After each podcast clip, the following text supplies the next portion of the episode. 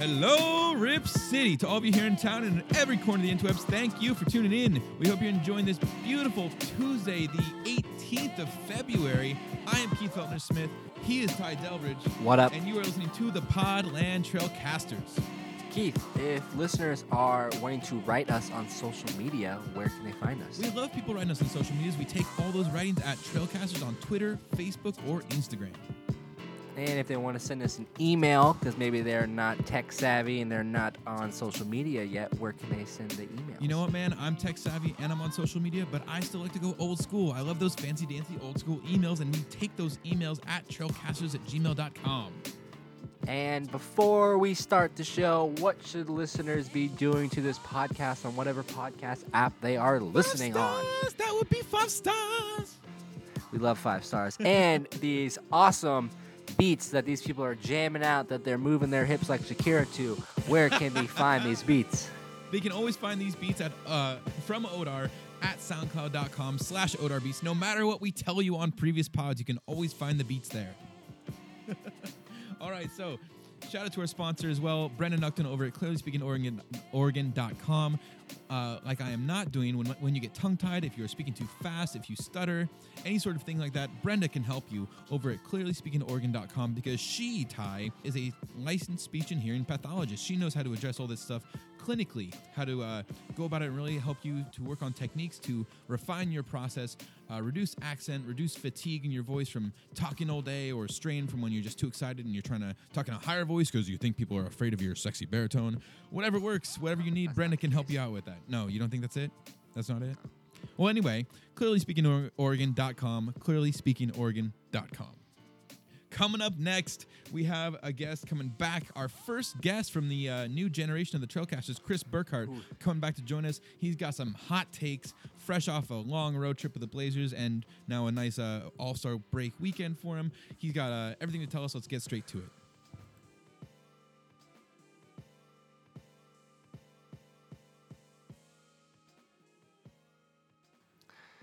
I have to figure out my video, so Yeah, no video for Ty. I just get to look at I Chris. keep doing it. It keeps going red. what that is? That's odd. That's fun. That's me. Step up my numbers, those rookie numbers. All right, ready, set. He is the digital media, not the. Are you the or a? You're a. Are you the I'm al- head? Are you what? I'm always a the. I don't Give- care if there's one or twenty people. I am the. Okay, okay, we'll go with it then. He is the digital media reporter and a cameraman at NBC Sports Northwest, as well as a, a just a good all-around great guy and uh, some of the, the strongest goatee game that I've seen in a long time. Ladies and gentlemen, welcome back to the show, Chris Burkhardt, uh, the first guest as well of the of the next generation here on Trailcaster. So making his return. Uh, I think Skype told me it's been four months since you're on here, man. Uh, you've been you've been away. You've been away too long. I haven't been away. I just He's a busy been guy. Invited. That's that's different. Oh, hey! Look, I think I invited You you. can blame least Keith for that. You, you you you were on a road trip at some point, I think, when I invited you, or, or at least I thought of inviting you, and then I realized, oh, the Blazers are on the road, so Chris isn't even going to be in town here. That's probably- I, I feel like at least when I when I see you around the office, I'm like, oh, I could have him on the show. He's he's available. He's around. He's surely not busy with anything else in life if he comes into work and I see him in person. Yeah, that's the only reason I recommended you for the job was to get more invites onto the podcast. So come on now, help help me help you, right? All right, all right, yeah, okay, that's fair. I'll, we'll, we'll step it up. We'll do one more than once every four months. No, You know, we're we'll- good. we'll Be better here. than that, Keith. Uh, but hey, speaking of road trips, though, um, we had two games before this weekend's All Star break that I don't really even want to go into that much. The New Orleans game and the game in Memphis. Uh, the basketball itself from the Blazers not that exciting unless either of you want to throw back to something that seems so long ago. I'm not super concerned, but Chris, uh, Ty, were you gonna say something? Hey, look at that! We've got Ty on camera now. He showed up. I got it fixed. Yeah. You're not just There a I voice am. on uh, voice behind a curtain. Sorry, I just interrupted you. I was, no, you're good. Uh, all right. Well, hey, we've got video, but was, do you want to add anything about the games, or are you just joining the, the visual conversation here? I was just joining the visual Okay. conversation. Uh, but yeah, besides the games, Chris, like I said a minute ago, you've been out on the road with the team for for how many years now? How many years have you been traveling with the team? Uh, gosh, I think I've been traveling now for about four years. So I'm sure you've seen a lot of amazing road trip events, some amazing uh, uh, scenes that no one belie- would believe. But in particular, I heard from Jamie Hudson on this last trip that I think it was between New Orleans and Memphis. Is that right? Uh, something happened where you guys ended up taking a bit of a road trip instead of the normal uh, uh, travel patterns. Can you tell us any more of the details on that? yeah, uh, road trip is right. Uh, usually, yes, I'm on the road with the Blazers, and but that's uh, that's in the airports, right? And traveling through the air, nice and easy. Uh, but that wasn't the case getting to Memphis from New Orleans. So what happened was Jamie and I had an eight o'clock flight, so we left our hotel about six o'clock, running on fumes because we worked till about two o'clock in the morning anyway, and we are driving to Hertz to drop off the car. We get like in the Hertz shuttle to get to the airport and then get a notification that our flight to Memphis has been canceled. We're like, okay, well, at least we're at the airport. We can fix this. We'll figure it out. Then they're like, okay, we've already rebooked you. We've booked you on one that leaves New Orleans at five o'clock.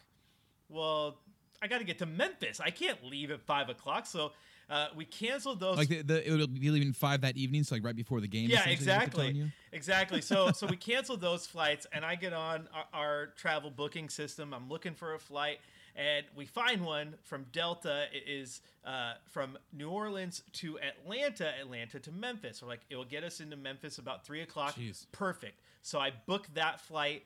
And then, literally two minutes after I book it, it was going to leave at nine o'clock, and it's set like seven o'clock in the morning now. Uh, two minutes after I book it, get a notification that says that flight has been delayed by two hours, and is going to land in Atlanta 15 minutes after our connecting flight was supposed to leave. So I'm like, I can't risk this. I got to get to Memphis. And we're there. Jason Quick of The Athletic happens to be their former coworker of ours. He was on the same plane too. He's like, y'all, Shout out. yeah, y'all just want to want to just rent a car because that's like our only option. And we're like, all right, let's Google Maps this. We do. We're like, hey, six hour ride. Let's do it. It's our only option. So we go back to Hertz, get a car, get on the road. Six hours driving through the middle of Mississippi to get to Memphis through one of the, the craziest rainstorms I've ever seen. I posted a video of it on Yeah. Twitter. Everyone kept saying, like, yeah, I saw the video. it, I, my caption was like driving through Memphis or Mississippi wild, and people were like, uh, you know, correction, Oregon. I'm like, dude, this is nothing like any rain I've ever seen in Oregon.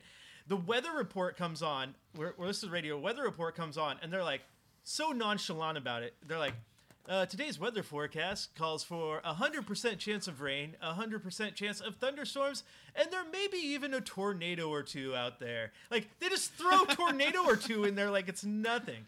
So yeah, no big deal. That means panic for me. yeah, right. so we hit the rain. It's crazy. Like the wind is blowing. There's no tornado, but the wind is blowing. The car's going crazy. We finally get into Memphis. It's three o'clock. I walk up to the, the desk to check in, and they're like, "Oh, we don't have any rooms ready yet." I'm like, "Oh, lady." I'm on four hours of sleep. I've canceled like three different airlines today. I had to drive six plus hours to get here, and I'm here at the designated check-in time, and you're telling me my room's not ready? Well, like I don't get this. I, I just want to take a nap and shower so I can go to the arena. They finally get my room ready at like 3:45, so I run upstairs, take a quick shower, get dressed because I have to be the arena at about 4:15. So that was my that was the hard day of travel just to get you guys all that Blazer content. That's that's we appreciate it. that's amazing. No, I, I wanted to dig in on some of this though, real quick. What is the deal with the the rain? You're saying it was so different than up here, Dude. Portland is obviously known for how wet it is up here. It, it- was it that much No, just more no, rain? it uh, was what, what was the difference? Heavy. I've never seen it rain so heavy. Like it is coming down literal buckets of rain. Like it was like standing under a waterfall. Like the windshield wiper is like trying to get the rain off, and it's only like halfway up the window, and it's already covered, and you can't see anything. Like I've just never seen that much rain falling at one time. It was wild. It's I, I if anyone has not seen the Twitter video you posted, it should definitely be checked out. It, it is crazy, and I understand the the comparison. People up here want to say, "Oh no, it's it's Portland and it's so wet up here." To be totally honest, though, if you you know do an easy, quick Google, the Southeast gets way more. Uh, just it's it's generally wetter and generally rainier down there than I think we really give it credit for. Probably because a lot of the uh, the tropical storms, a lot of kind of the weather Right. fronts that come through there. But yeah, the the nonchalant mention of the tornadoes, I love that. That's a great detail on on just what they are probably dealing with. And and like you said, Ty, I'd be freaking out up here if I heard that. Oh, what? Yeah, it's like a weather report road? up here where they're like, you know, it's going to be overcast with a chance of rain. Like in Mississippi, they're like, it's going to be overcast with a chance of tornadoes. Wild. So how many times on like the on, on in the, the you said the four years traveling with the team, how many times has something like this happened where the flight has gotten canceled and suddenly you've just had to make do with whatever you could come up with, like a, a three person road trip uh, across states? Like Uh, this is the first time that I have actually. No, this is the first time that I've said, screw it. The only option is to rent a car. Usually it's just like, okay, canceling flights, delaying, uh, getting new flights. Because not the only reason this one was so bad, Keith, is because it was a back to back. And not only was it Right, was it a back to back, Memphis is easily one of the hardest cities in the NBA to get into. There's like no direct flights to Really? that city from anywhere. Our original flight was a layover in Houston to get to Memphis, and then the one they rebooked us on was Atlanta. The one I re rebooked was Atlanta. Everything is a layover to get there. So you get two, and New Orleans is a hard city to get to too. So you get two hard cities to get to, then you put them on a back to back. That's what that's what screwed me. Now I've had games like uh, I, I covered the MLS Cup that the Timbers were in in Columbus. It took me 18 hours to get home the next day because of delayed flights, canceled flights, misconnections. Jeez. That's crazy. um, my my boss Peter Sokach, you know him, Keith, there at the office. He had a game a few years back when there's he was in New York, big snowstorm coming through, and he had to taxi into LaGuardia, which was like a hundred and fifty dollar taxi ride. He got to LaGuardia, had his plane canceled. He had no idea what to do, so he taxied back to his hotel, and they didn't know whether he was going to go there or, Dem- or Detroit or Cleveland. And he had like a hotel booked in three spots. So it, it gets crazy. I promise you, it gets crazy. It's not always you know just wonderful first class traveling with all the amenities and grapes with people fanning us. It gets a little hectic. So you want to be a sports writer, huh? Yeah, these are the things they do not tell you about in uh, journalism school. Well, and, and that's why I wanted to ask about it because I, I mean, you've heard me. I say that to you all the time. I would love to to check out that kind of the the road life and just the the there is this fantasy in a lot of our heads, especially I'm sure people that get into podcasting. This idea of oh yeah, I'd love to get that full professional uh, position there where you're traveling with a team, you got to follow around for the full NBA season. And it's yeah, I think there's a lot more. Uh, I, I can't say that I've experienced too much of myself, but just being adjacent, you don't realize how much uh, stress you guys go through and how you are constantly on the move. Like I mentioned earlier, the few times that I occasionally see you in the office, I'm like, oh hey, I could have him on the pod now. It's been four months since I feel like Yeah. I've really seen you around just hanging out, man. You've been on the road that often. Yeah, so Uh, then think, what, think what uh, my wife and kids think about that. Then, like, it's tough. yeah, it's it's a taxing life. I, I believe it, man. It's got to be tough for the partner and the family as well. Uh, now, after that game in Memphis, though, the Blazers get their break, so you get yours, right? You got to come home here uh, and get all ready to settle in on the couch for watching all of All Star Weekend, right? I'm sure you dug into all of these beautiful basketball festivities now that you have some time off. yeah, absolutely, because that's what I wanted to do with a rare day off was watch basketball. Uh, I I was trying to set you up to to just to give me the finger on that one, but yeah, the I mean, obviously the truth be told here, I mean, I, The I mean, All-Star I'll give you the been- finger if you want. It's a podcast. People can't even see it, Keith. Come on. I can see it. yeah, it, it's this is just for us here. Oh, okay. Ty, Ty was uh, Ty was really looking forward to that one. No, um, I, I mean, yeah, I, I can totally understand that you come home from uh, those long basketball travels, and the last thing you're probably wanting to do is settle down for the All Star Weekend. But I don't know uh, how much you have seen on the social medias and in all sorts of the the covers since then. But there was a lot of happenings. There was some crazy, ridiculous uh, dunk contest controversies. Ty, you and I last weekend when we were prepping uh, for the All Star break, we were talking about Dame and how they had added two new three point shots in the three point contest that were basically Dame shots. Uh, and we were putting bets on the line for uh, how likely Dame was to win it. And lo and behold, Dame didn't even compete.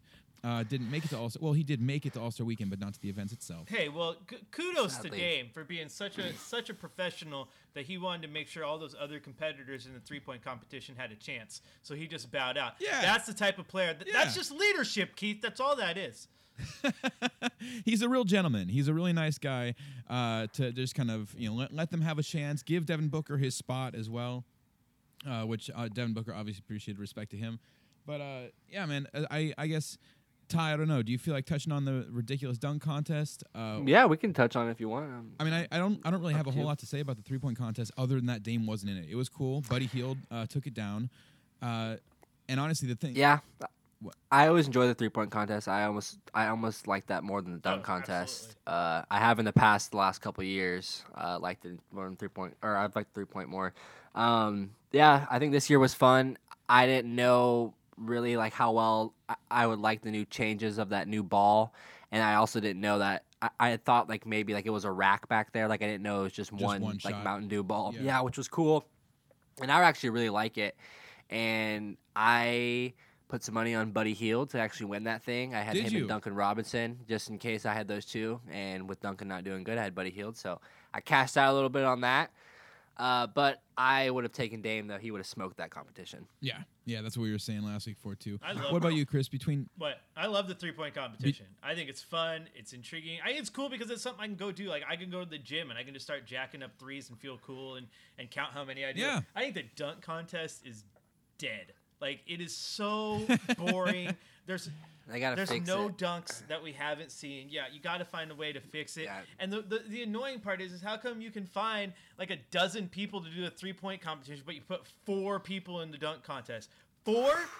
And- So and you don't even offer Ant, who let me tell you what, when he comes does his pregame warm up dunk, because he always ends his warm up with a dunk, absolutely soars.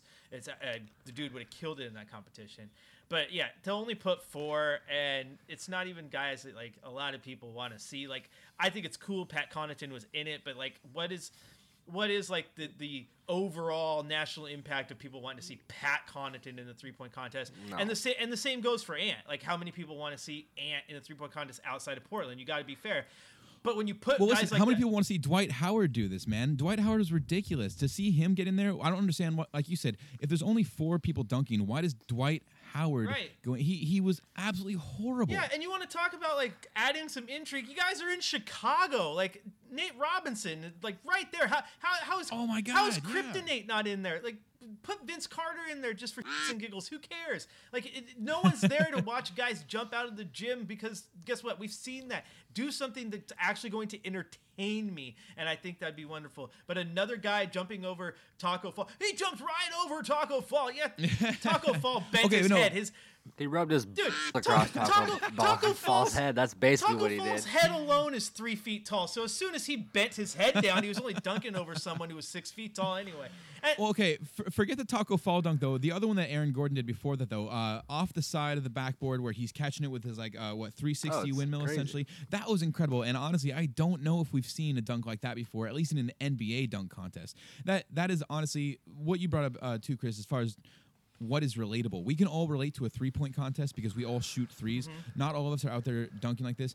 And if you are really into dunks, you can go and look up dunk contests that are not NBA dunk contests, and they blow this stuff out of the Way water. better. It's, it's insane Way what these better. guys are doing that, uh, that are not NBA players.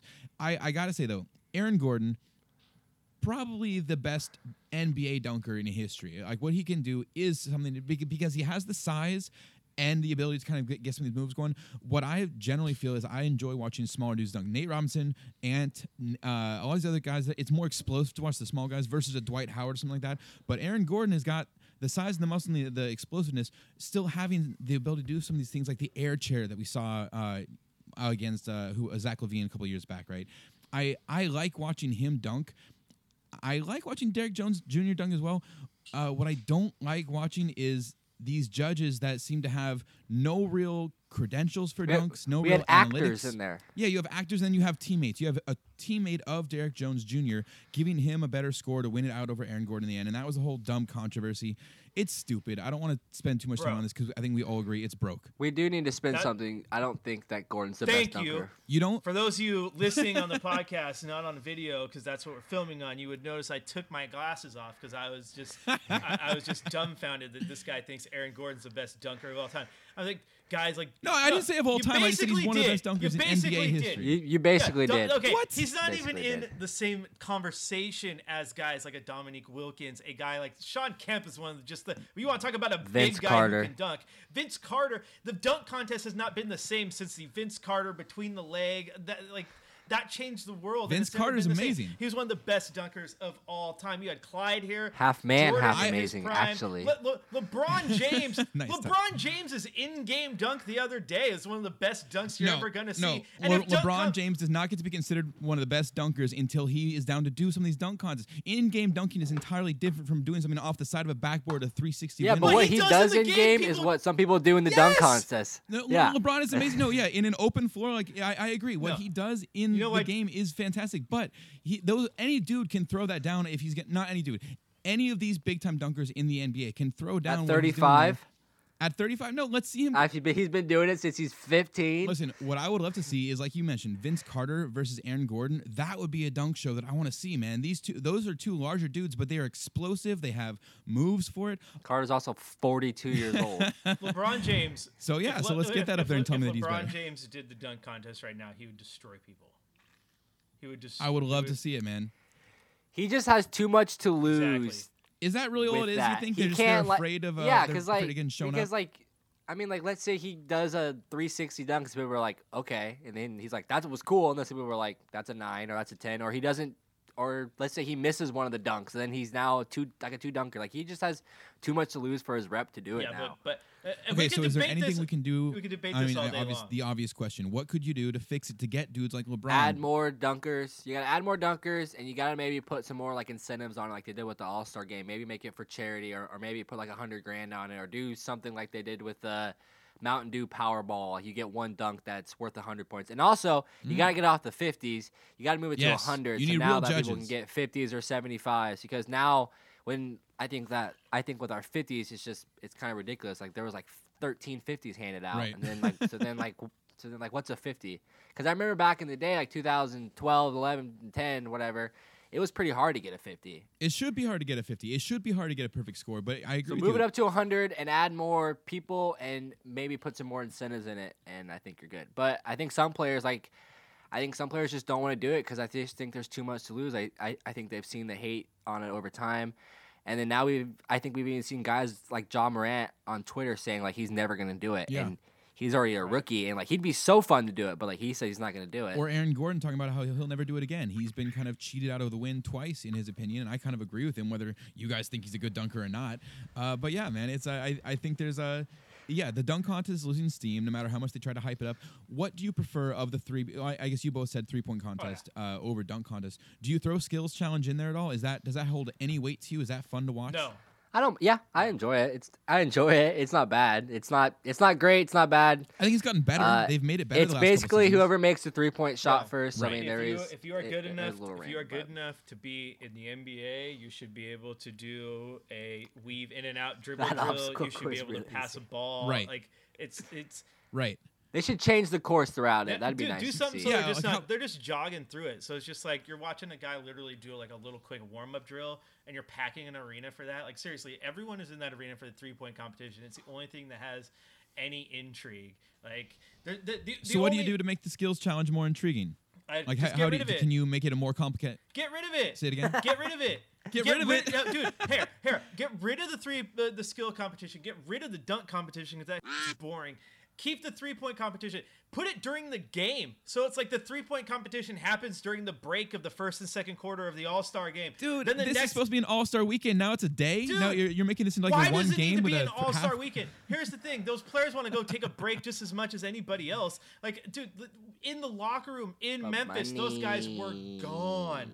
They, I mean, they were gone. Grayson Allen was behind me in the TSA pre-line at the airport because guess what? For the first time all year, those players aren't traveling charter. They got to book their own flights. But. Grayson Allen was on the flights at 6 a.m. to go vacation. Like these guys want to get out of town. They don't want All Star Weekend. if you want to do some stuff on Saturday night, do those things. Have your Dame Dollar performances. Have some other stuff go on. But, like, Yeah. the, the whole the skill competition boring. Dunk contest has it's it's far outlived its lifespan unless you do something to it. Like it needs a defibrillator, like a boot clear. It needs to do something. But at least the three point competition's good.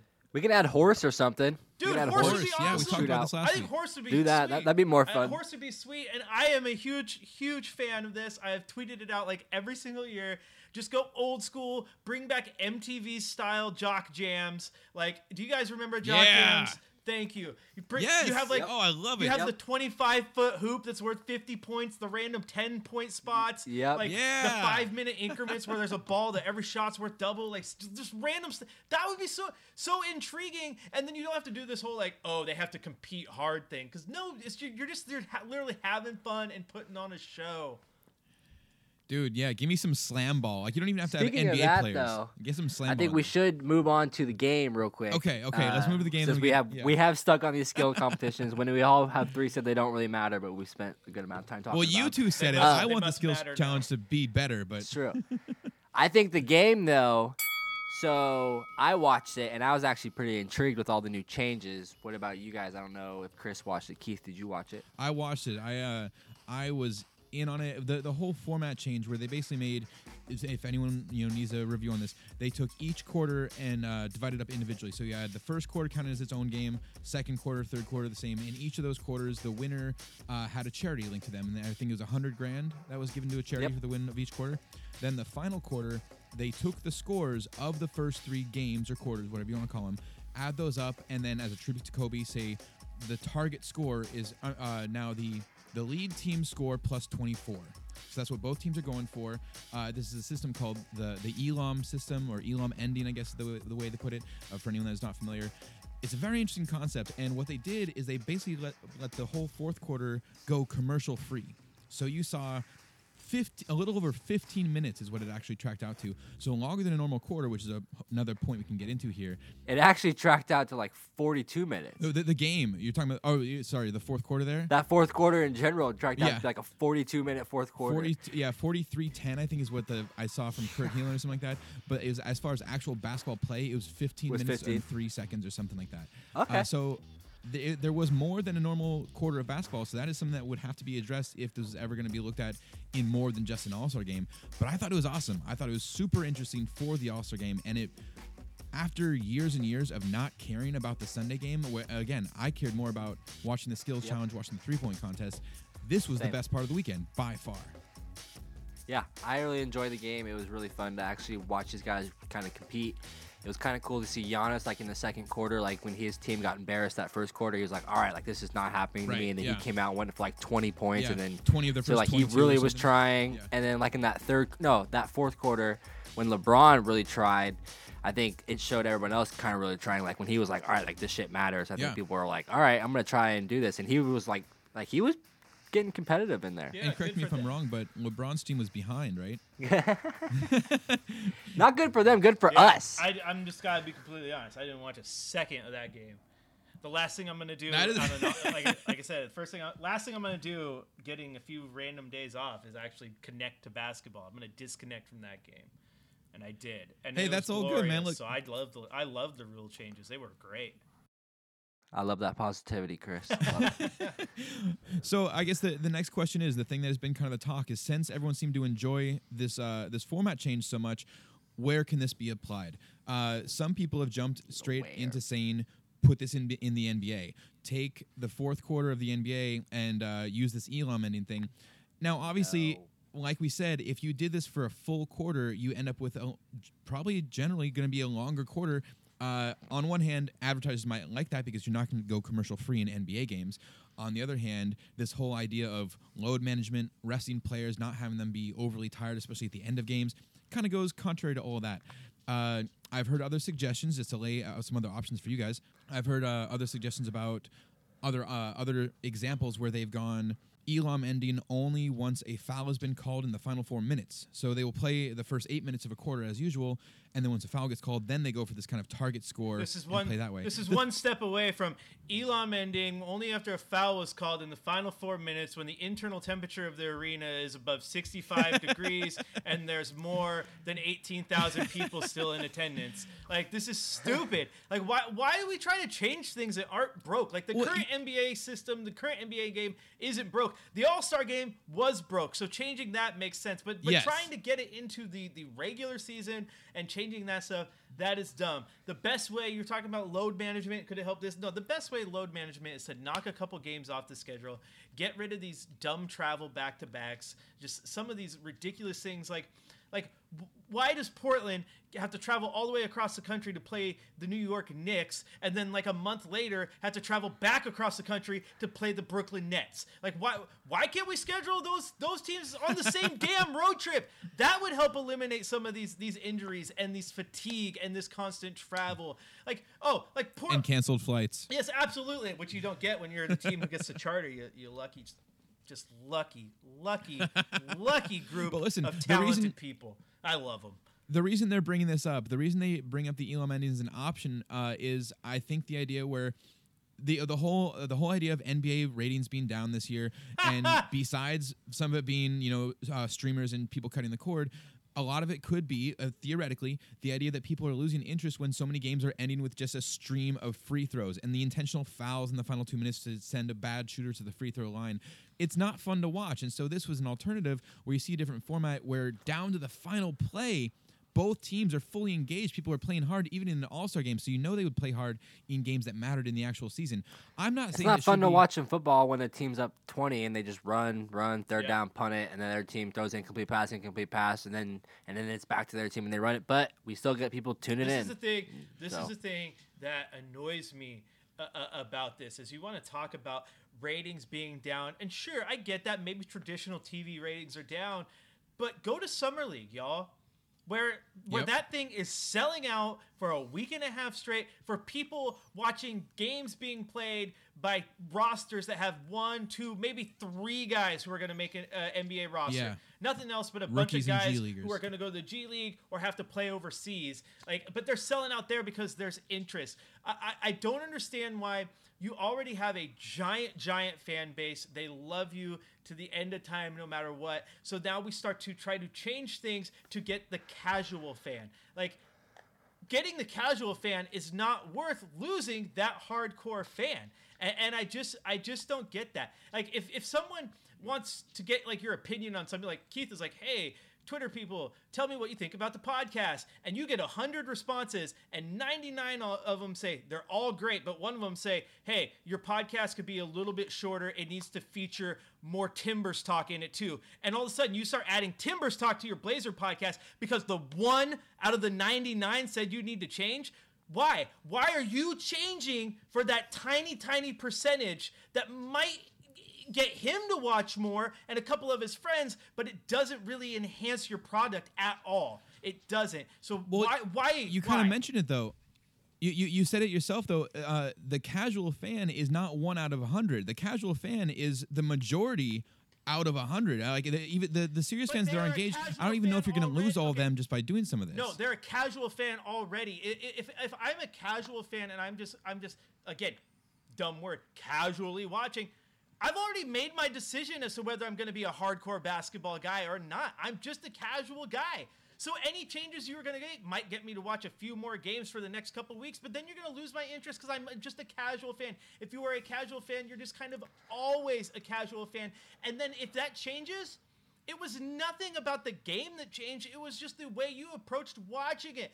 I was a mm-hmm. casual soccer fan, right? And then I started covering the Timbers. I started watching Timbers more. Now I freaking love MLS. Had nothing to do with them changing rules or anything. It was just I started watching the game more. I made that conscious decision. Well, you you you were more you get you made yourself more engaged, but maybe this would get more people more engaged if they are not engaged by the end of games being lost in free throws. no. Like if, if, if people are having trouble engaging with the end of NBA games, if there's any If truth to the idea to that ratings are down, is not just stream If you have to start changing rules and changing the way the games are played to get other people in to come watch Keith, then they aren't fans of that game. They're out here looking for a different game to begin with. Like if you like the rules of the XFL and you want those applied to the NFL, no, you're not an NFL fan who wants those rules. You're an XFL fan. Go watch the XFL. Like the, you're, you, at- some point, you're changing the game so much just to get the fan. It doesn't make sense. Now there are rules that make sense. Like like wh- when you when you bring in hack a Shaq rules, that makes sense because not not casual fan hated what was going on. Hardcore NBA fan uh, hated what was going on. NBA players hated what, what was going on. Just hacking the worst free throw player and just watching DeAndre Jordan and Shaquille O'Neal shoot free throws for the last 20 minutes of a game. That makes sense because you're, you're you are making the game itself better and you're not worrying about really rating at that point. But just changing the game to change the game, is just stupid because I can get a couple extra viewers and I already make billions of dollars. I just don't get it. I just don't get it. You're a fan or you're not. You're a fan or you're not. Well, I'm a fan of the game, but I, I'm curious about this Elam thing. I liked what I saw in the All Star game, and I'm, I'm not going as far as saying that I want it in the NBA in the regular season, but I'd be curious what it could do in the Summer League. I'd be curious what it could look like in the G League, and honestly, I'd be curious what it could do in uh, in postseason, where again, regular season games when it's the big, uh, the long run, uh, the you the, the when you're going through the full season, don't change that. Keep it traditional. Uh, I'm not as worried about the free throws ending games, but when it gets to the playoffs, you really don't want to see boring finishes. You want to see action. You want to see engagement all the end. If Elam helped that, I'd be curious to uh, to see what it looked like.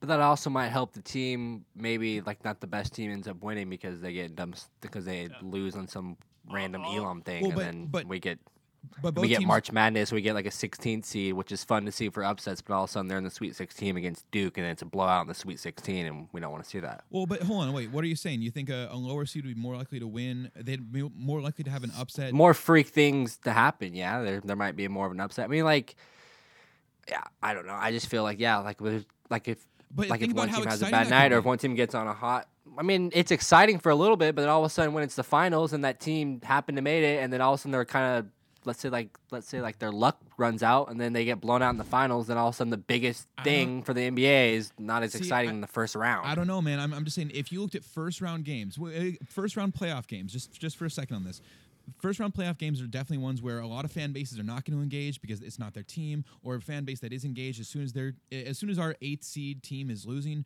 that team's fans probably start paying a lot less attention. If you had more likelihood for an eighth seed to upset a first seed, that's going to up engagement. That's like that's my kind of my point right there. Is just I feel like that would keep people more interested. You're not gonna if let's say uh, Warriors versus Blazers, first versus eighth seed uh, in like a past p- uh, postseason. If the Warriors were like 30 points ahead in the fourth quarter, and then all they got to do is kind of run out the clock and and send people to the free throw line of time, you, they're n- you're never gonna overcome that lead. Even 20 points ahead, it's so much less, uh, it's so much easier to predict what's going to happen in that game. But if you have a target score and suddenly Blazers go on a run and get hot and can just play solid defense, that's a much more engaging finish. Yes, but also you might see teams going for the kill and shooting a bunch of threes all of a sudden. So then you get teams shooting tons of threes, trying to catch a big lead all you of see a him sudden. shooting threes all the time. I mean, like we we saw. we didn't have this. We didn't Not have a- not rule that last much. year, and I think uh, the bad shot was quite the engaging Went up. finish. I think CJ That's McCollum taking over in Game Seven in Denver was quite the engaging finish. Uh, the NBA has those Yeah. enca- engaging finishes right now. The reason. The reason you don't see a lot of eight seeds beating first seeds right now isn't because of the rules, Keith. It's because of the talent disparity and that the, the, the top seeds are that much better. So why do you want to set it up so that inferior teams have a better chance to lucking their way into the next round. No, I want to see the best teams play the best teams. Like if, if, if saying. Portland makes the playoffs this year as an eight seed and then makes another crazy ass run to the Western Conference Finals, they go to the finals. You have this crazy story of this team that nobody gave a chance. They beat this team in a seven game series, then they beat this team, then they beat this team. But you change the rules so that you give them more chances, and now you don't have that story anymore. Like, well, yeah, they made it. But Oh, I don't know about no, that. No, yeah, they made it, but the rules were changed so much so that it actually made it a little bit easier for him to do it. It just don't do it, Keith. I know that you. I know that you So, have the okay. commissioner on the phone. You're waiting to call him as soon as this podcast is over. But I urge you to please hang up. Don't dial that phone. Look, he's right here on the couch next to me. It's it's Mr. Toby Pug over there. It's, uh, he's he's uh he's got. So if you want to change the rules for the playoffs, for I think instead of changing it to that Elam rule, or whatever, they should go back to what they did in the past, where that first round series is five games, and that would make more upsets because then you have the teams who get hot, they have a shorter.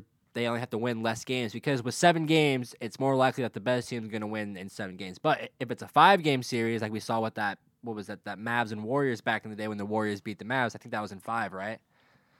uh gosh, Or was that in seven? Man, I think that might have been the first seven game upset actually. But back in, I think back in the day they used to have a five game series, and that used to get more upsets. But I think that's why they changed it is because they were tired of having And, upsets I, and don't and then me these wrong, teams I'm, coming I'm in who weren't actually the for NBA. a good upset. That's fun. I just think changing this rule. Oh, yeah. uh, is there's some things that you can change. There's some things that I just don't think are worth changing. I think that change is such a drastic change that it it, it, it alters how the game is played. It, it changes the game absolutely. Like adding adding uh, reviews. There's people who are against that, but that it, it doesn't change the game. It makes the game better because calls are right now. Like it, I, Yeah. it- Well, kind of. They're half right now.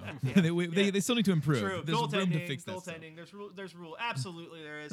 um, but again, I just keep it with the All Star game. You know what? That's why you have the G League. Run it through the G League. See if it works. If it works in the G Yep. League, and then you change it, and I, am, I'll eat crow because that's what I do. I'll stand corrected. But I just don't think it'll work in the NBA. I just. Well, I think like two years ago, they wanted to try out that Euro rule where I think you could tip the ball like right off the rim. And I think they're either still doing that in the G League or they tried it and then they realized it wasn't good, so they scrapped it. And now they have the new one they tried last year, which is one free throw counts for two. And I think they're doing that again this year in the G League See, to that's try. another one I don't. So yeah, they are doing new rules. So I mean, That's I'm another one I don't. open- more to open to those I found ones. Too many games to be intriguing by a missed free throw or a guy makes Yep. one of two, and and and now it's a two point game versus a three point game, and it changes how you play. I I, I Yeah. don't know why you'd want to automatically get rid of that, and it, you, oh the game's going to be I'm with faster, but you're, you're going to start taking intrigue away from it, like. It's stupid. Like there's rules that make sense. Like like I'm, I'm a bi- I'm a baseball guy. Like adding a pitch clock so a pitcher can't sit there and waste five minutes between pitches. Yes, that's a smart rule change. But just changing rules to change rules, Keith, is dumb. Well, okay, yeah, I I'm not here to change rules just to change rules. I think there could be some advantages, some ways that this could be used. Next but year in baseball, pushing for if you hit the ball, you have the choice of whether you want to run to first or third, Listen. and you could fake the the guy out. So maybe the shortstop throws to first, but you run to third instead. We're just trying to get the casual viewer. Listen, man, baseball has so many problems that it's got to work through. I don't think they need to worry about rule changes at all. I think the NBA is in a spot where you can start to look at the idea how can we make how can we pull in the fringe audience? How can we keep growing a little bit more? But I'm with you that they shouldn't go so far as to risk losing uh, the traditionalists like Mr. Burkhardt over here.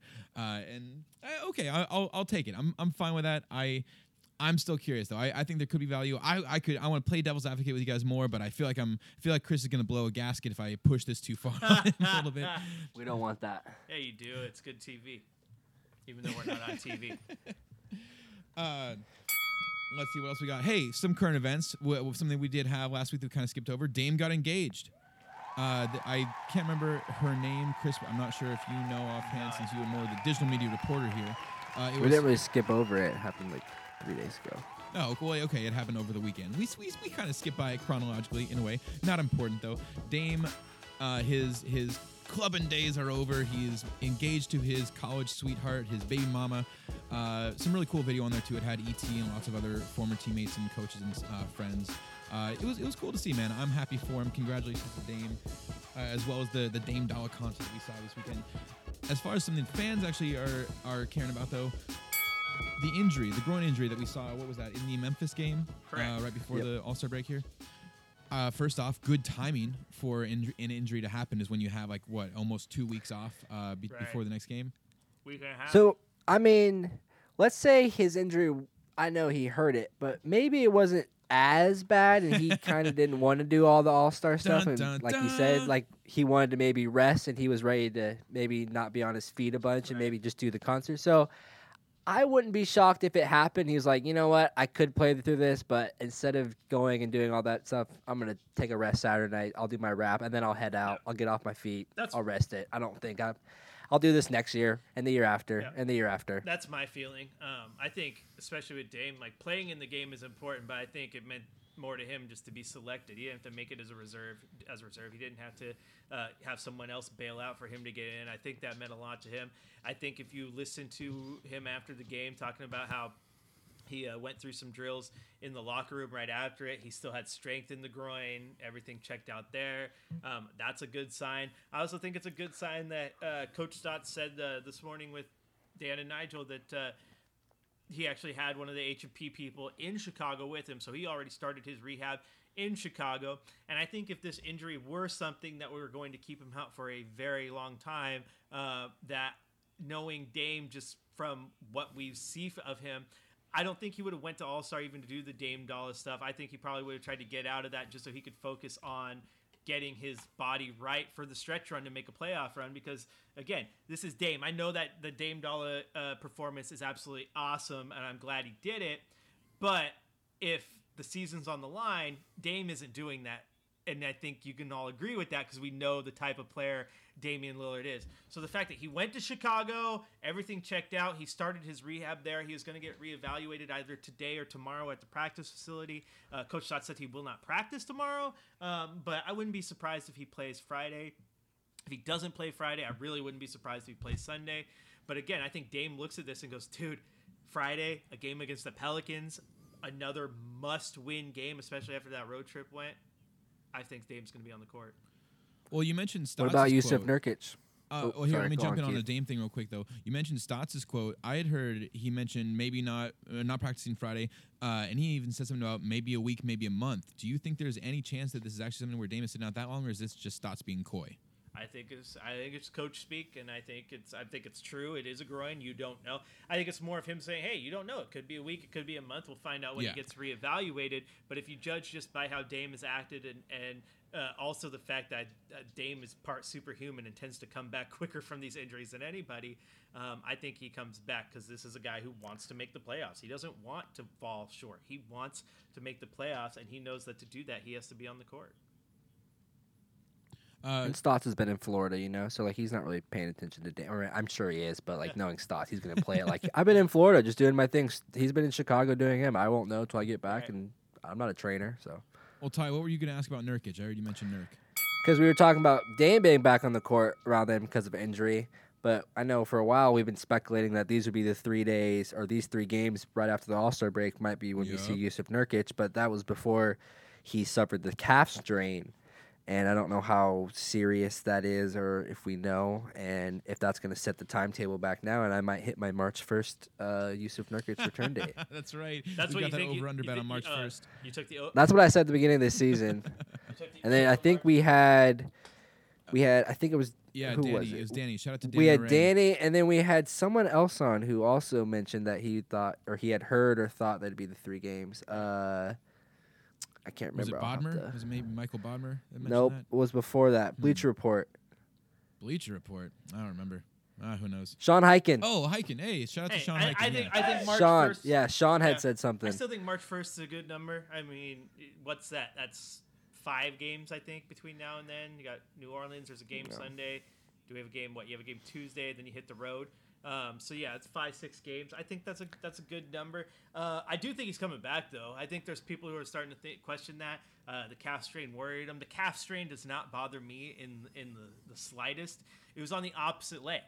And I'm not saying that's why Okay. why it, it doesn't bother me. It's just knowing the body. Uh, that should have been expected. The first time you get on the Yeah. court, that opposite side of the body is going to be taking over for the other side that A has atrophied and is not used to this. So now other side of the body is going to try to take over and compensate, and in doing so, you might get a minor tweak. Uh, I think it may have held him out for a few days. They haven't said that he's been practicing, but you never know that he might be. Uh, but just by the way he's progressing, the way he's running, it, right after they said he had the calf strain, you saw him walking back. Uh, uh, in the locker room at, on the bench and all that stuff.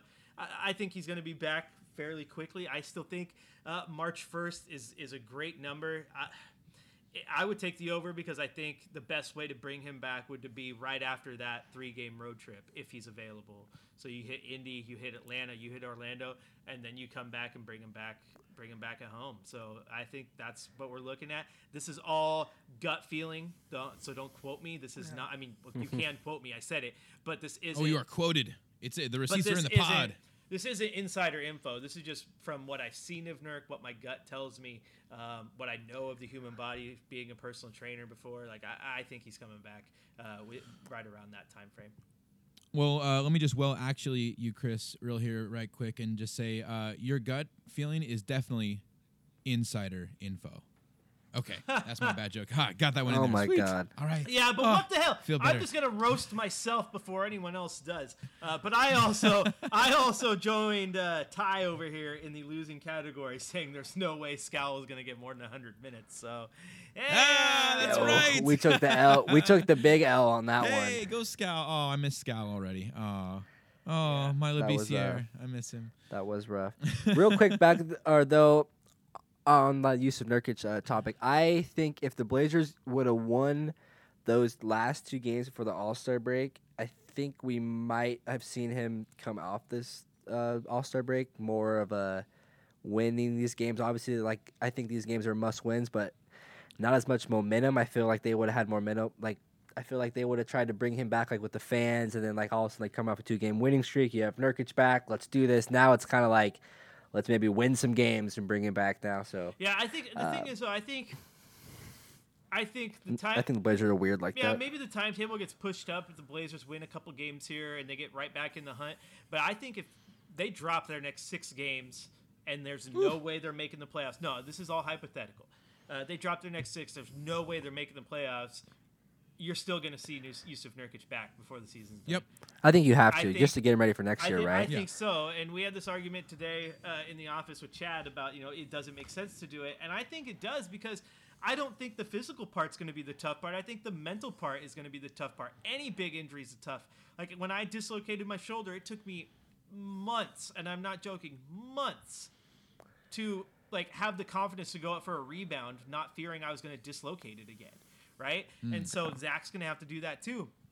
But I think if you could get him in for, you know, 10, 15 games, whatever it is, and just help him get over that mental hurdle, hurdle. So next year's training camp, the body's ready and the mind's ready, uh, and he's ready to go. There's nothing. I just, I don't think you lose anything. So I think you see him back regardless of where the playoffs are, Yeah. rather than now you sit out an entire year and you sit out an entire summer, Yeah. and now it's been a year and a half before you hit the court, and you have to still get over that mental hurdle. So I think it's very. I think that's what the get back. Pacers did with Paul George, didn't they? I think they. I don't believe they were going to make the playoffs, but he came off that broken leg Right. from like the USA team, and then there was about 12, 15 games left, and they brought him back to play like 15, 20 nights, and he didn't have the greatest games, but it was just to get him in there, to getting minutes, to him getting shots up, getting on the court, And confidence. just knowing he could do it. Yeah, it was mental. And then that next year, he came back ready to go, and he had a fantastic year. Yeah. So, yeah, I'm with it. I think the Blazers. I think with, I think with Nurkic, and with Collins, they will be really cautious with them, regardless of how this season goes. Let's say they even start winning games, they might even look at it like realistically and go, yeah, "You know what? Like it's just the eight seed. We're not going to play like Nurkic 30 minutes a night right now. He's only playing 23 minutes a night, no matter what. Or Collins might not even come back this year. Like I don't, know. Like I could see them just like." Not really scrapping the year, but like not putting so much into this year. Yeah, I agree.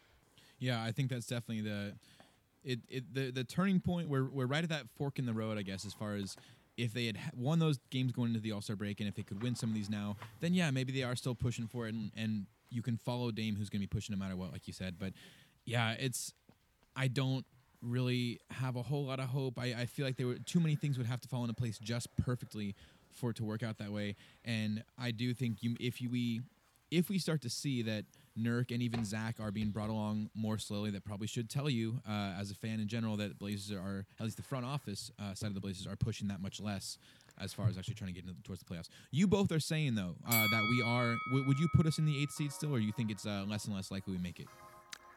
I was pretty confident for a while that I I thought their skill with Lillard would just I think that would just like push them in it. But now watching this New Orleans squad, they are scrappy, talented, and they might really They're really deep, want too. it. And they're deep, so I think it's gonna be tough uh, with them. I think they could catch Memphis, and I think they could get in front of them. Just with Dame and this team, but I think that New Orleans squad is gonna be tough. Hey, and and being at both those games, Ty, uh, Memphis is for real too, man. That's a that's a Yeah. good team, good young team. They reminded me a lot of New Orleans the night before, pushing the tempo, getting the ball going, just young, athletic. I love like Yep. Valanciunas is that just that goon that you like. like just a passion to make the playoffs. Yeah, like they want to yeah. get in there no matter what. They want that respect. They Hey, Yeah. hey, yo, can we touch on that real fast from that game in Memphis? Valanciunas versus Whiteside. Whiteside at the end of the game goes up, dunks, and kind of comes down, throws some arms on Valanciunas. They've been uh, they've been bumping and uh, going the whole way, all game, uh, giving each other some grief. And I don't think this was too much from Whiteside. I don't I don't think it was uh, too unnecessary, but it certainly was a little extra. And Valanciunas almost like fakes to throw the ball at him, and Whiteside then flexes. Chris, where did you stand on that? Like you were there at the game. I loved it. Was this? Was you loved it? Okay, thank you. So you, you're not blaming Whiteside for this. You're not holding this against him. I loved both of it. I loved both of it. Like Whiteside wasn't gonna let Valanciunas have his way with him, and then Valanciunas wasn't gonna be punked. I loved it. Thank you. I, loved good, it. Like, good. I'm glad to hear that. I've heard so many people talking trash about how oh Whiteside needs to stop it and Whiteside stepping where like people blame, saying basically because he had had a poor game so far that he shouldn't be talking trash that he shouldn't be kind of trying to do this. I feel like this is the kind of game you want to see from him where he's engaged physically and he's like fighting for his position. I loved it. Hey, he did have a pretty bad game, but it happens. People Yeah, have bad yeah. games. I love. Yeah. The, I just love the fact that Valanciunas didn't let him punk him, and that kind of pissed Whiteside off a little bit. But I, I, I, you need a player like that. I liked it, and Whiteside's gritty too. I think Portland fans should like that. You want that guy who's going to get up in someone's face and get a little gritty when you need it. I mean, for as much as people loved him, do you forget that like Arvydas Sabonis would not hesitate to go piss a guy Yeah. off and get in his face? Like you, you like to see that. Um, so yeah, I love the whole moment. It was it was quite interesting to, uh, to see that. Uh, but I get where fans are going. Like, dude, you're about to head to the break. You've had a bad game. Your team's just getting whooped. Just just quit flexing on him and trying to be a tough guy. But I like it. It's fun. It's entertainment, man. I love it.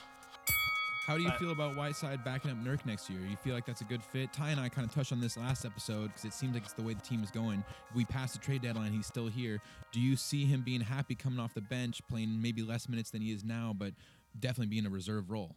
I think the team. I, I, I think they're going to try to bring him back for sure. Um, I think Bobby Marks had a good tweet about how, um, with the way the deadline went, everyone, no one really unloaded a lot of space. So it's going to be the summer of the mid-level exception, right? And so, a- and Portland. I mean, Portland's going to have a little bit to spend there in that. So they're going to be a player, and if if they can convince Whiteside that that's the best spot for him, then absolutely I could see him back. Whiteside wants his minutes, and you look at Nurk playing. It's not like Nurk's getting 40 minutes a night. The way they, they could balance that out between Whiteside and Nurkic, I mean, they could each be getting their you know 25 minutes a night, which is what they're getting in a starting role, right? So uh, I think he could do that. I think uh, of the two of them, uh, it would it would be Whiteside that would have to be relegated to the bench. I don't think there's anyone out there who's going to argue, and if they are, I think they're a little off their rocker that. Uh, Yep. Whiteside is a better center than Yusuf Nurkic. There are things that he does better than Yusuf Nurkic. That's a, absolutely, uh, but just all around fit and the way they play the game, Nurkic is the starting center for this team. Um, do I think they can get him? Yeah, I do. I think there's something to be said about enjoying where you're at, being in the locker room, and having a comfort zone, people around you that you like playing with, and, and it all depends on the player, right? But look at Rodney Hood. I mean, Rodney Hood took a legit pay cut. Like there were teams offering three, four million dollars more. And he took less money to come play at a team where he finally found his comfort zone. And I think Whiteside is kind of similar. He, he's he's found a team that, that found value in him. He has a really good relationship with Dame, and Dame kind of does that with everybody, right? So uh, I could definitely see it. I think the more interesting one, honestly, is is what happens with Carmelo Anthony. Carmelo Anthony has made the comments about how he could see himself retiring here. He likes it here. That's a fact. Do they have the money? He's a guy that if they did bring him back, most certainly would be a bench guy. They're not going to bring him back to relegate Zach Collins back to the bench, and they're not. He he just doesn't have the athleticism on the defensive end to play the the small forward spot anymore.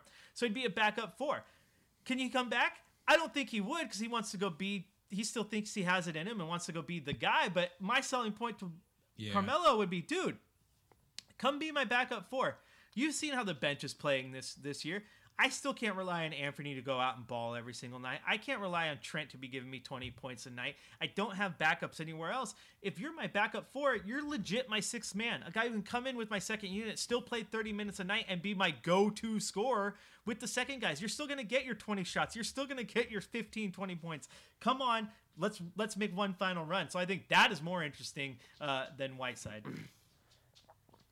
Yeah, I like it. Ty, I have a few thoughts on it. Um, I'm pretty bullish on the fact that I think that those two can play together, and I think they can even possibly even see the court at the same time because I think Nurkic's ability on offense to kind of space the court would maybe be kind of intriguing, and I don't put it past Terry Stotts to try it. We've seen him in the past try bigs with each other, and I could see him playing Whiteside and Nurkic together.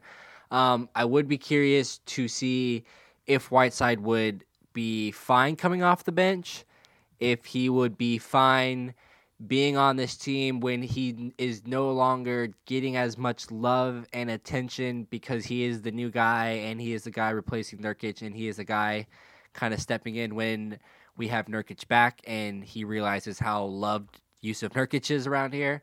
Uh, so I wonder that stuff. Um, and I, and then I wonder for the Blazers, like nine million or ten million dollars for a guy who's coming off the bench. Do you do that? Yes, absolutely do that. Why would you? You do it Abso- for that? Absolutely. Absolutely. I mean, for a center. Yeah, absolutely. Here- Here's the thing. I I, I will never understand the fan argument, uh, and and this is not being negative to you, Ty. I love you, No, but I'll never understand the argument about would you pay this amount of money for this player to do this? Like, if you want to make a championship run, it doesn't matter. Pay the money to get the Yeah. best player on the roster that's going to help you. it's not our money. Yeah, uh, right. Uh, But get the money that's going to get the player that helps you. And $10 million invested in a Whiteside off the bench is much different than $10 million invested in Meyers Leonard off the bench. Like just what you're going to get, Oh, yeah. your, your money to, to output ratio, right? And so if that's the fair market value for him and you're paying him fair market value to be a bench guy, Absolutely, you go do it. There's players out there Love it. that are worth that type of money, and I really don't think ten million dollars for a key contributor off your bench is that much of a worry. It's when you're paying seventeen dollars to a guy off your bench who's not even like a big mm-hmm. contributor or giving you the points that you need. It's when mm-hmm. you're paying ten million dollars to a guy to be your 13th man. That's when it's a pain. But $10 million for a guy to be your sixth or seventh guy is totally, totally worth it, in my opinion.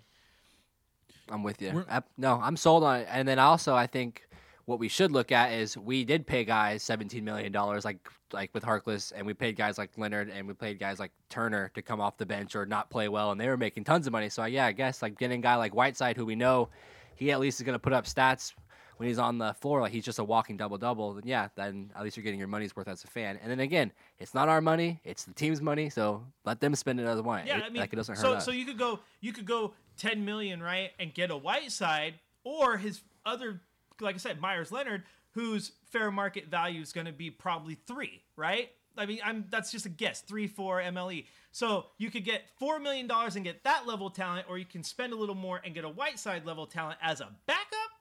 I mean, I don't think the the answer should be that tough, really. I want to get the guy that can play. No. I do think there's intrigue though, Ty, in if the two can play together because I don't think they can. And I, think and I think it's because of the defensive side. I think you can Yeah. you can play two seven footers when one of those seven footers is Zach Collins because Zach Collins can get from the paint and close out space to the three point line so The quickly. mobility. Yeah, and he's quicker Yeah. laterally than both of them. But if you get two guys who true. can't close that space and move laterally, you're going to basically have three guys to try You're to screwed. defend outside in a league that loves to take the deep shot. So I think it hurts them a ton. Ton Yeah, on that defensive end, yeah. But offensively, if you can have a guy like Nurk basically running that pick and roll and and you know Whiteside sitting under Because he kind of reminds too. me of like uh of like Jokic in a way. Like he reminds me of what Jokic does. Maybe he doesn't shoot the ball as well, but I think Nurkic might surprise people. But his ability to pass and dribble the ball, I feel like open up. But yeah, Oh, Nurkic, on defense, yeah. those guys trying to close out on Yeah. on like a It's a- six nine power forward, Yeah. they get blown It's by. an easy we're- we're comparison because they play together, but or play together. But the Jokic Nurkic comparison is very real. Uh, Oh, Nurkic, yeah. Nurkic changes the offense because of the way he can pass that ball. Like he doesn't have to be a pick and then roll. Like he can he can pick with the ball in his hand and then distribute it from there. Uh, which is, I mean, it's it's Sabonis esque. I remember seeing that as a kid. So it changes the offense drastically with him versus Whiteside. Yeah, we've never seen Nurkic run an offense like what we see from Jokic in Denver, but without a doubt, Nurkic is one of the better passing big men in the NBA. I'd say right now. He's Uh, one of the better bigs in the NBA. I yeah. think people are going to forget about that, and then I think next year he's going to remind the NBA that I'm one of the top five, six, Oh, seven, seven in here's the thing: league. P- it's easy to forget because we're a year removed from it. But at the time of that injury, he was he oh, was Crushing legit. He was legit the second best player on the Blazers. I mean, Yeah. legit Oh, the yeah. Oh, second yeah. best player of the, uh, of the Blazers. Solid every single night. He had that crazy game against Sacramento, the like 20, 25 by five or whatever it was, like one of the first ones in Yeah. NBA history. Like the guy is absolutely phenomenal. I definitely put him up there with the the Jokic's of, of the NBA, like the Embiids. Like he- I think he's a top ten, if not a top five center. and when he's 24. healthy. What is he like? Or I think he might just turn 25. He's still so young. That shit, that shit annoys me as a 33 year old. Like when, when we left it, when we left the Smoothie King Arena, and like I'm watching uh, ESPN, and they're like Zion here's his stat line. He's the he's only the second 19 year old in NBA hit. I'm like nine. Oh my god, this is ridiculous. He's born in 2000. This is ridiculous. I'm just, get off my lawn, guys. Yeah, th- this draft class was the first year that we had NBA players entering the league, or players entering the NBA who were born in 2000. That is absolutely mind blowing, and it makes me feel so old. I know Yeah. I'm old, but that is so old. Uh, that's that's crazy. Okay, Chris. Before Real quick though, yeah, what's up, Ty? Chris, do you think there is anything there with Whiteside maybe not getting as much attention from the fans or the team for doing his performance when we have Yusuf Thank Nurkic you. coming back? Great question.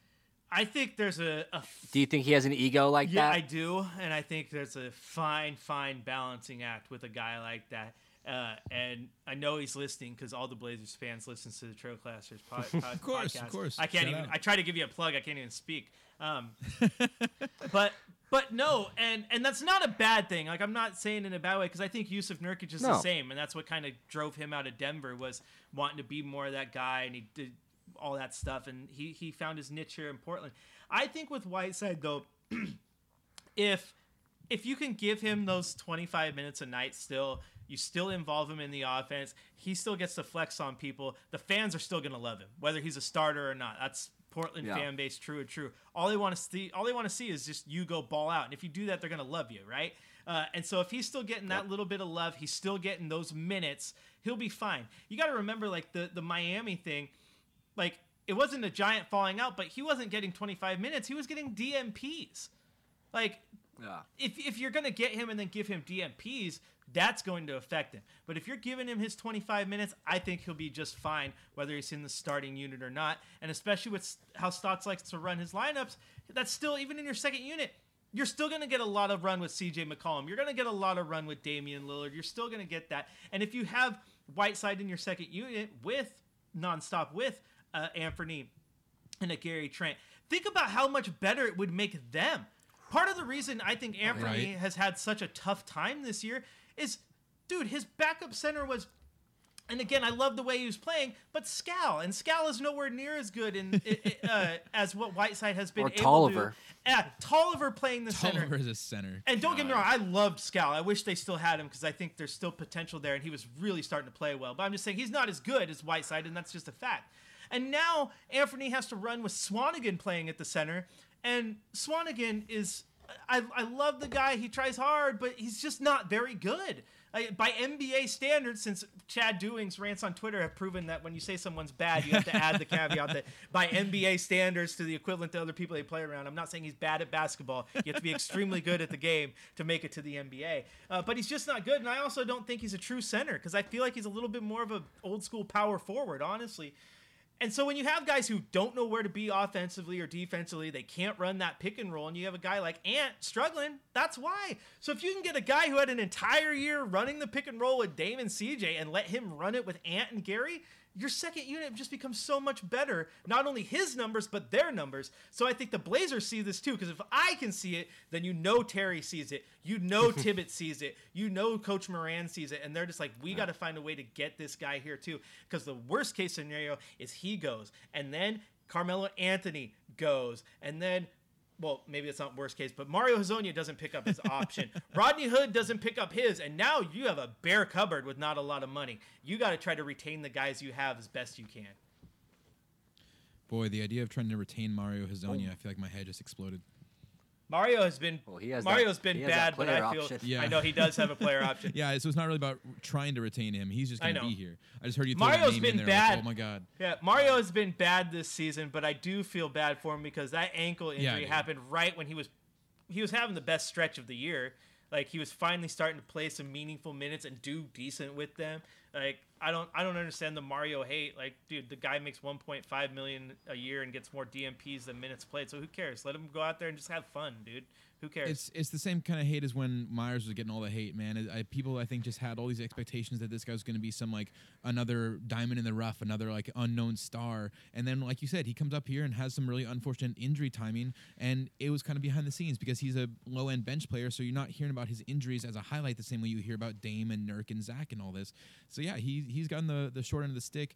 He also has not performed very well at all. And you know, maybe with his player option next year, maybe he gets one more chance. Maybe we see him around here. And if it's going to happen, I hope it happens in a Blazer Yeah, jersey. I, I mean, I think where where where if you're a Blazer fan, that you take a little bit of pride in this season is the fact that this team, with 25 games, 26 games left, is still legit in the playoff hunt.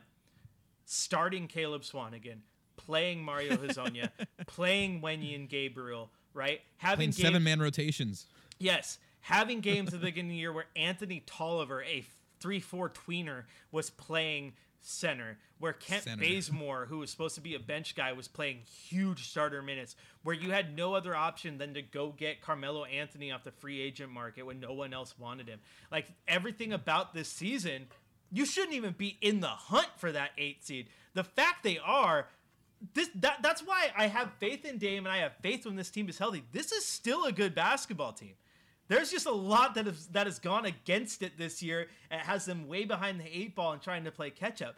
But the fact that they are even in the hunt for a playoff seed is miraculous, and that's a testament to what Coach Stotts has been able to do, what Damian Lillard has been able to do, and what all these other bench guys have done too. I think it's a, a great season just because of that. Honestly, I really do.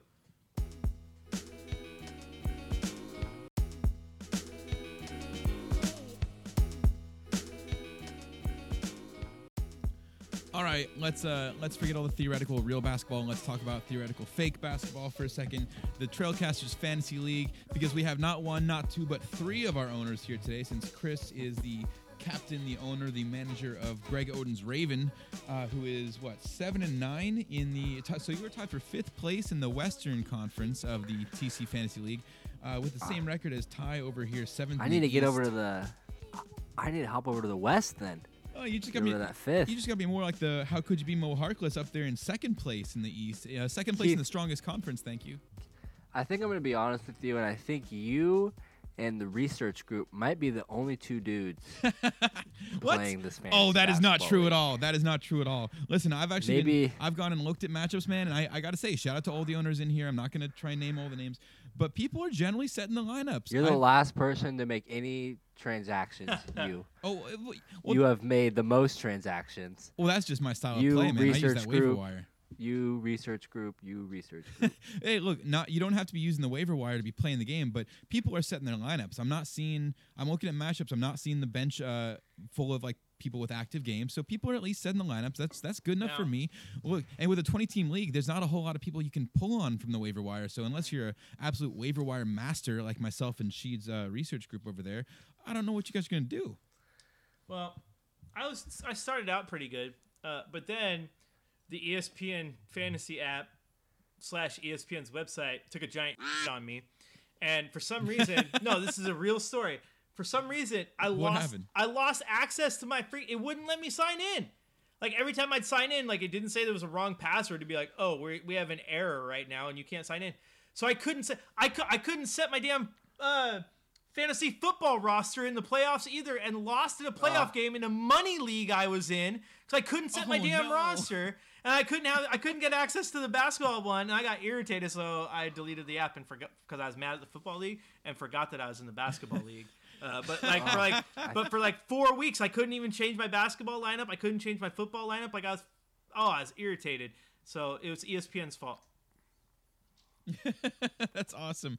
I will. Uh, I will accept that. And I. I guess I haven't looked at your lineups too often, Chris, to see if you're. Uh, if you hadn't been setting it. The last couple of times I've checked, I feel like I've seen at least small samples of, of good examples where people were not letting active games go on the bench. So I thought everyone was uh, was well and engaged. I. I hope that hasn't been Maybe it's just to too many me. people.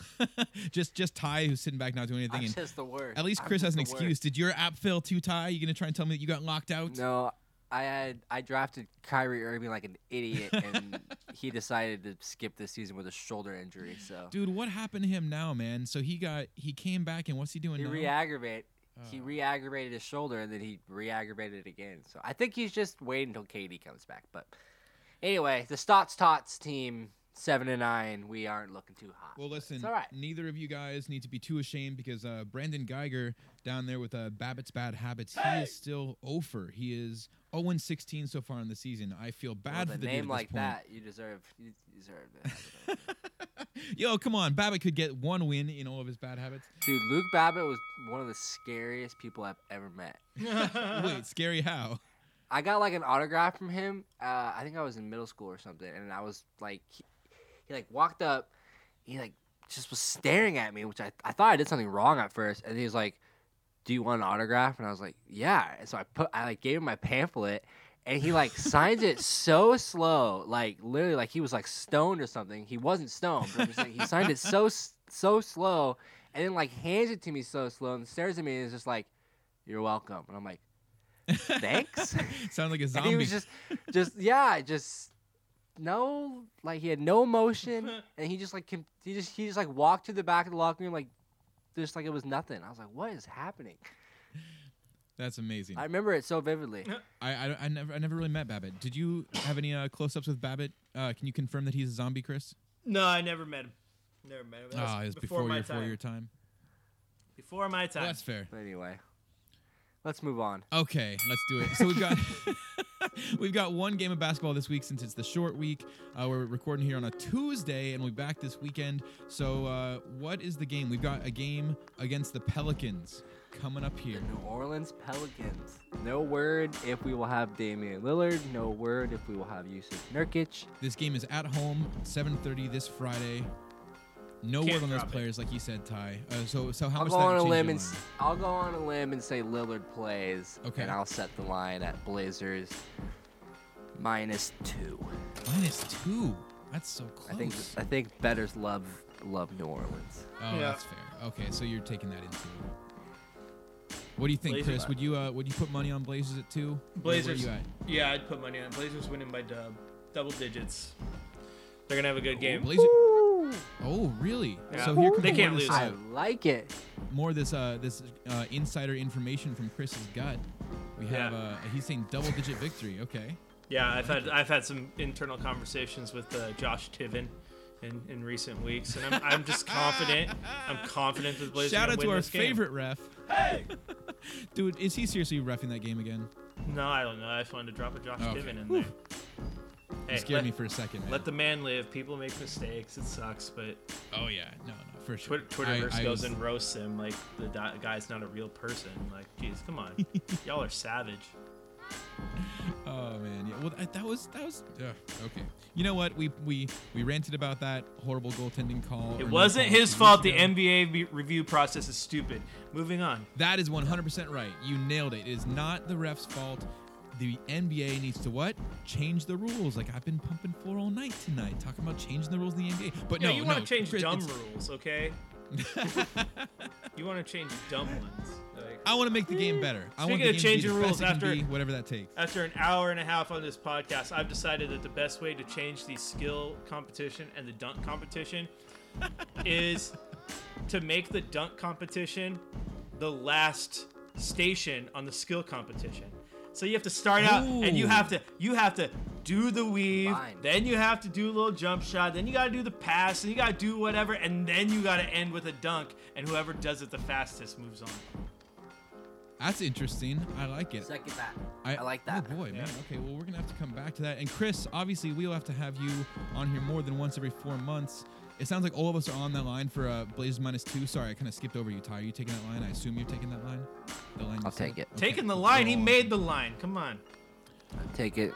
I take it. I made it. Well, here before we go, let's get a prop bet Rolling too. with it. Uh, let's. What else can we do besides the line for the game? Uh, let's see. Over under on total assists between New Orleans and the Blazers. Blazers being one of the worst assist teams per game, New Orleans up there on the other end of that spectrum. What do you want to put the over under at for total assists uh, in the game? Oh man, I'll put it twenty. Wait, combined? Yeah, combined, both teams combined total number of assists. What do you think, Chris? Any idea? Come up with the most random things, Keith. I tell you. it's gonna be a good one, man. This is gonna be a good. Fifty number. assists, You think fifty? I think that's high. twenty-five Under. each, maybe I'm taking the under. forty-five. We'll, we'll put it at fifty and we'll take the under. I like Yeah, that. Yeah, I'm taking the under. And well, if we're all if we're all taking the under, let's adjust. Are we all seeing under on fifty? I think 45 is the over under, and I'm taking the under. Let's do that. I'm going under. Ty, are you going over on 45? I'll take forty-six. Okay, it's at Yeah. 45 then. That'll be the line. All right, we'll I see wish how that I goes. wish he Chris, was a Vegas bookie. I'd make a ton of money. Okay, Combined points over under 450. I'm taking the under. Sweet, I'm taking the under too. Well, listen, I'm just saying, if, if we were all on the under, we got to adjust the line. Ty is the one that saved us here. He's taking 46. I think we should set it more like 40. I don't think there's going to be even. I don't think. I think 42. Nope. I Just- think we'll have No, 43 what's what's done is done. Quit trying to change it, Keith. What is with you just trying to change things? Just let it be. Change it all. Make it a game better. Okay, four, 45 is the line. Minus two for the Blazers. Chris, God, we really have pod potted for like an hour and a half already on this, man. Thank you for joining us. Uh, once every lot. four months. Let's make it once every three. Let's get you back in here three months from now, or, or, or we'll see how that goes. That's after the season. It's got to be sooner than that. We'll see. Chris, you want to? You, you you'll come back. You'll come back this weekend. We'll get you in again or something. Well, I'm No. not going to rope you into that. We'll talk. We'll talk. Okay, we'll do whatever you need me to do. on this Whatever you weekend. need me to No do. pressure. No pressure. We'll talk about it. Chris, Figure it out. My people will talk to your people. I'll, I'll leave a note on your on your desk at work. Uh, yeah, we'll get you back in here. Word. Yeah.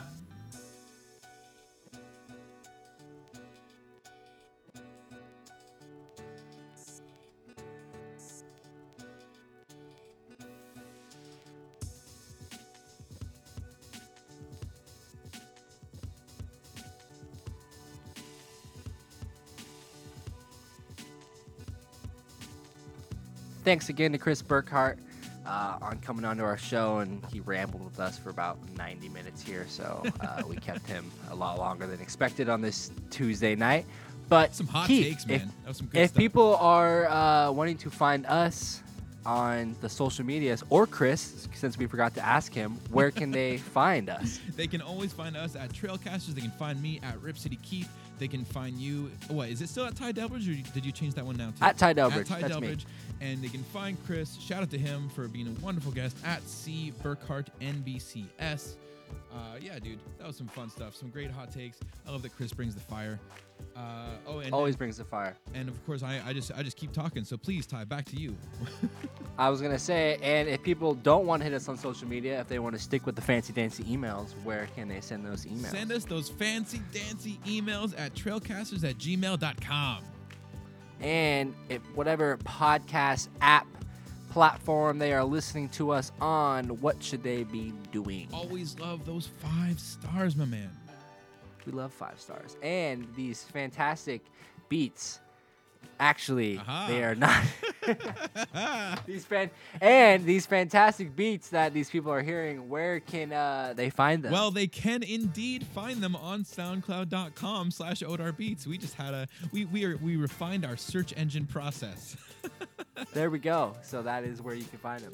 yes, you can, we can absolutely find those beats from Odar at soundcloud.com slash Odar Beats. They are there. We are just bad at searching for things, you and I, Ty, and that's okay. Uh, but if you want to search for things, let's say if you're using maybe a, a, a dictation method, like speaking into your phone, you can go and talk to Brenda over at clearlyspeakingoregon.com. Shout out to Brenda Nuckton. She's a licensed speech and hearing pathologist. She can help you with all of your speech and hearing needs. Give her a shout out at clearlyspeakingoregon.com. In closing, your honorable listeners, that's it. That's our show.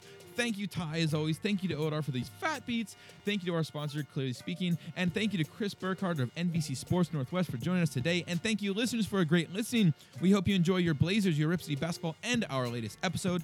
Thank you again. And please come back next week for the next edition of the Trailcasters.